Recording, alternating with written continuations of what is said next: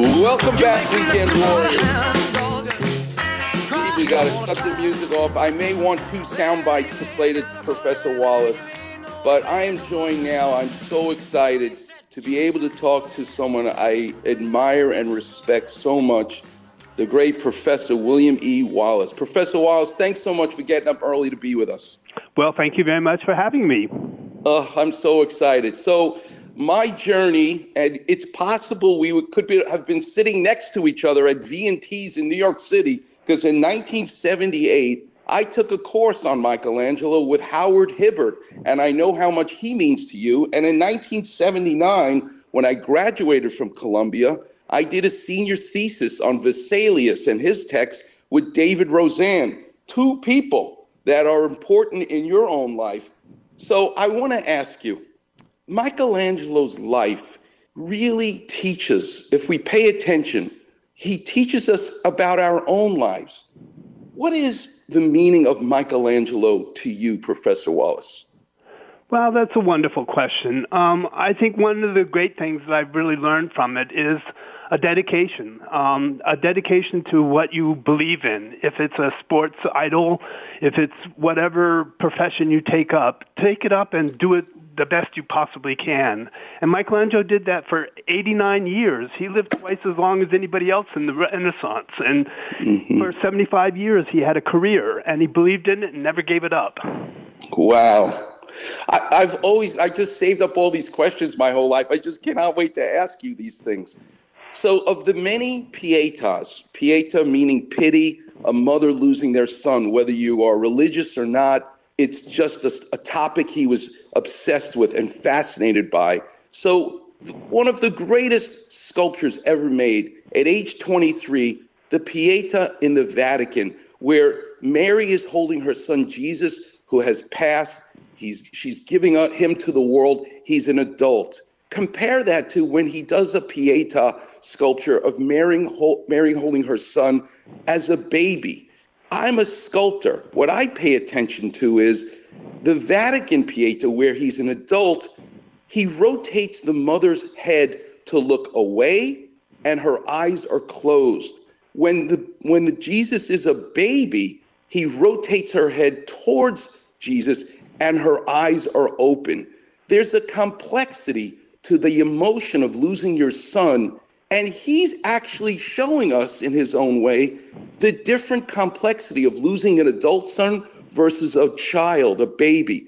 Am I overthinking this? What are your thoughts? No, I don't think you are at all. I think you're very sensitive to it. And it's remarkable that Michelangelo was as sensitive, given that, first of all, he lost his mother when he was six years old, and he never married himself. So the fact that he had sensitivity to these kinds of uh, emotions is really quite remarkable. And the fact that you still feel those emotions 500 years later is really quite wonderful.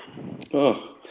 One of the things that makes Bob Dylan, who pretty much can't sing, Louis Armstrong, who also, God bless him with the trunk, can't sing, but yet when those two folks sing, they're the greatest of singers because of their emotion with those awful voices it's because of the electricity that they provide. And when we look at the Sistine Chapel, when I look at the Sistine Chapel, the fact that the beginning of life is God almost touching Adam's finger. He's not touching, he's almost, it's electric. Am I again overreading this in terms of being an artist who could actually provide electricity? No, that's that's a ni- that's a nice way to think about it because I would say then the great singers Raphael and Leonardo they're the ones who sing ballads, but you know Michelangelo is the one who gives us electricity and puts a charge through the body. Mm, unbelievable! I want to play a soundbite for you if you don't mind because your book called Michelangelo God's God's Architect I, I, I, used a yellow highlighter, Professor Wallace, and it seems like I just yellowed the entire book because every part of it was fantastic. But one of the things that I'd love you to talk about is here's a guy 500 years ago who didn't just have one while he's still alive biography written about him, but two one that someone else wrote and one that he decided to write himself. So, Steve Paulette, let's play Priscilla Presley, Tom Snyder, number one. Following his death, what did you make of all the, I'm going to say the word opportunists, who were quick to write books, quick to put out pirated record albums, posters, other bits of memorabilia to make a fast buck? What did that do to you, and how did you feel about that? Uh, I think that was the hardest thing in the world to deal with. People who were friends for so many years that you confided in. In fact, it goes on today. You know, these people who you do trust, uh, to turn around and to do something like that, it's it's a low blow. It was a low blow for him. So tell us about Vasari trying to write a book about Michelangelo, and actually he didn't like it and kind of forced to write his own book. Elvis felt that way, the greatest. Michelangelo must have felt that way. What's your thoughts about those two biographies about Michelangelo?